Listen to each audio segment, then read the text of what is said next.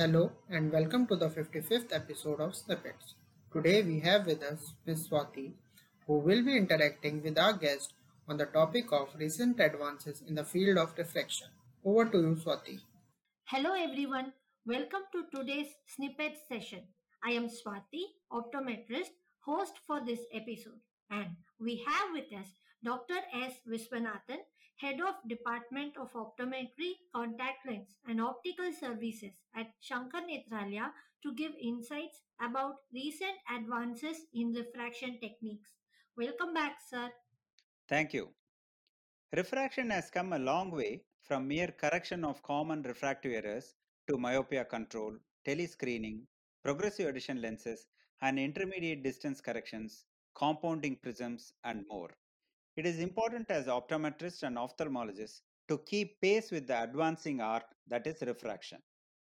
Sir, the first process in refraction is measuring visual acuity. Should we change from traditional Snellen visual acuity charts to logMAR charts in our clinical practice? If so, why? It has been established that Snellen charts are not appropriate for accurate clinical and research measures of visual acuity for various reasons, including lack of uniformity of letters in each row, varying spacing between rows and letters. Yet Snellen's charts are being used because of its availability in vernacular languages, compact sizes, less time consuming, and ease of measuring. In the field of ophthalmic research, most peer reviewed journals prefer visual acuity to be measured with logMAR charts only. Also, for clinical purposes, logMAR charts are now available in many common Indian languages, designed to allow for space and time constraints also. So we should definitely consider measuring visual acuity in standardized logMAR units for more accurate measures of a patient's vision. There is another important aspect of visual acuity measurements, sir, that is telescreening. What are the various available options for checking vision online? How reliable is it? There are various commercially available digital displays with multiple visual acuity charts in logMAR notation also. Newer inventions include reduced logMAR charts, pocket vision screening available in apps and color vision testing apps. We should exercise caution while using these technologies in that these tests are done under recommended protocols like measuring distance, room illumination, etc. If not done so, it could result in erroneous measurements. When not performed by qualified optometrists, these can best be screening tools and a medical diagnosis can be made only after a comprehensive in-office eye checkup. Speaking of recent advances, sir, newer lens technologies in spectacle lenses, contact lenses, or intraocular lenses are now available to enable the patient to see clearly and comfortably across all distances distance, intermediate, and near. Considering this new trend, how important is it to measure the intermediate vision? What is the method to measure intermediate vision? Common method to measure intermediate vision is using the near vision chart with N notations at 60 centimeters. However, customized ETDRS charts for near at 33 centimeters and intermediate at 66 centimeters are available. Nowadays, with the highly digitized lifestyle among all age groups, it is important to elicit and improve the intermediate visual needs of presbyopic patients and patients undergoing intraocular lens implantation after cataract surgery.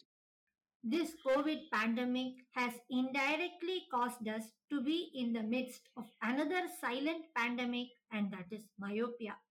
We all know myopic eyes have longer axial lengths. Is there more to it, sir? Association of axial length with myopia is well known. It has come to light that it is also an important marker of progression of myopia and onset of pathological myopia. In order to determine these markers, it is important to measure axial length in myopic patients, especially children. Axial length measurement is no longer restricted only to cataract patients, and it is essential for the biometry to be documented for children and young adults with myopia. With the advent of optical biometers, measurement of axial length has become more easy and even more accurate even in eyes with posterior staphyloma. Early documentation of axial length is a very useful marker for determining the rate of progression in myopia. Moving on to another aspect, indispensable in children and young adults, the cycloplegic refraction. Sir, with the advent of open field autorefractors, how is the comparison between traditional cycloplegic retinoscopy and open field autorefractors? This is an interesting question. See, there are two types of autorefractors, open field and closed field autorefractors. Open field autorefractors allows an unrestricted binocular view of a distant object to eliminate accommodation and closed field autorefractors use an inbuilt fogging mechanism. Studies have shown that even under cycloplegia, closed field autorefractors overestimate myopia compared to standard cycloplegic retinoscopy and open field autorefractors, especially in pseudomyopes. Studies have also shown that open field autorefractors are comparable to cycloplegic refraction. So, objective refraction using open field autorefractors can be a reliable adjunct or alternative for those unwilling for cycloplegic refraction due to time constraints and other reasons. What are the various reasons patients would require prisms in their glasses, sir? What is the maximum amount of prisms that can be given in glasses? Commonly, prisms are prescribed for patients with complaints of double vision or patients with visual field defects like hemianopia. With the advent of yoke prisms, prisms are also used in rehabilitation of post brain injury patients to adjust their spatial perception. A maximum of up to 6 prism diopters can be prescribed in a spectacle lens in one eye. When there are both horizontal and vertical prisms required to be ground, compounding of prisms can be done. There are tools available online to calculate the same. Higher amounts of prisms can be prescribed as Fresnel prisms. As these are removable and reusable, it can be used in progressive addition lenses also. Thank you very much for a truly insightful session on recent advances in refraction techniques, sir. The importance of intermediate vision testing and the technique to measure it, the need for documentation of axial length in children with myopia are some of the many take home points for us through this session. Thank you for joining with us today, Dr. Vishwanathan, sir.